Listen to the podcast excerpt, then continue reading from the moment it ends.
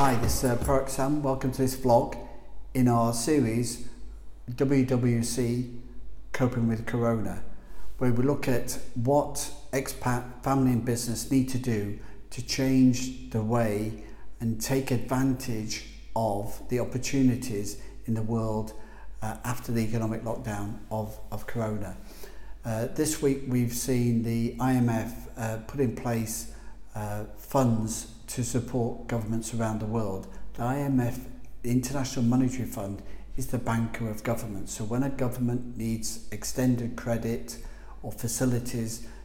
to provide and support their, their, their local economies, the IMF is where they go to.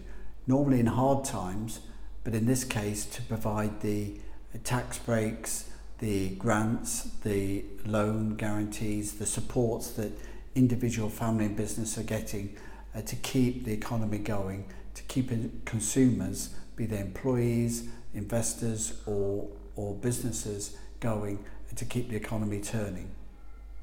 The Americans have uh, uh, approved a massive uh, $2 trillion fund uh, to support mainly America for the corona crisis.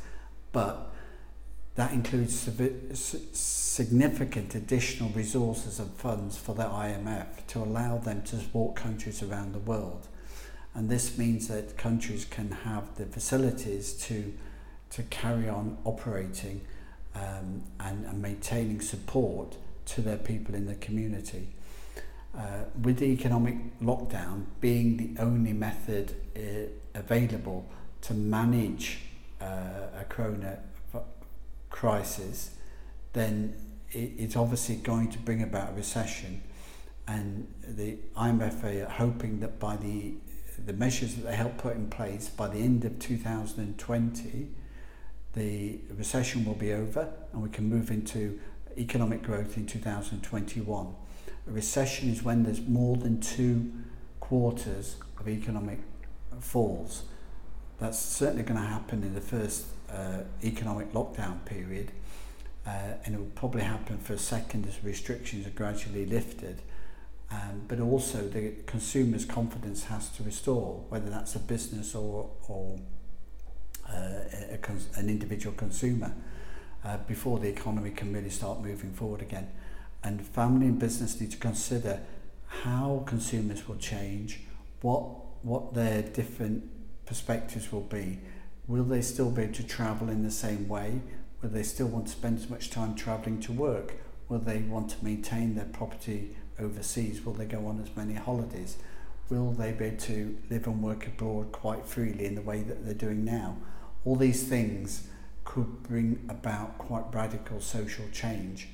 And um, it's uh, things that a business needs to plan now to cut the costs, to retrain the staff, to adopt new policies, new, new technologies to help them move their business forward.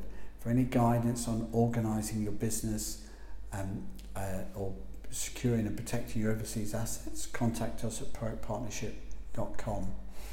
Uh, we're going to produce a, a, a guide to the tax and, and grant support treatments that are available around the world be able to download a copy of that from our website next week and how that affects expats, uh, business, pensions and, and, and family with overseas property.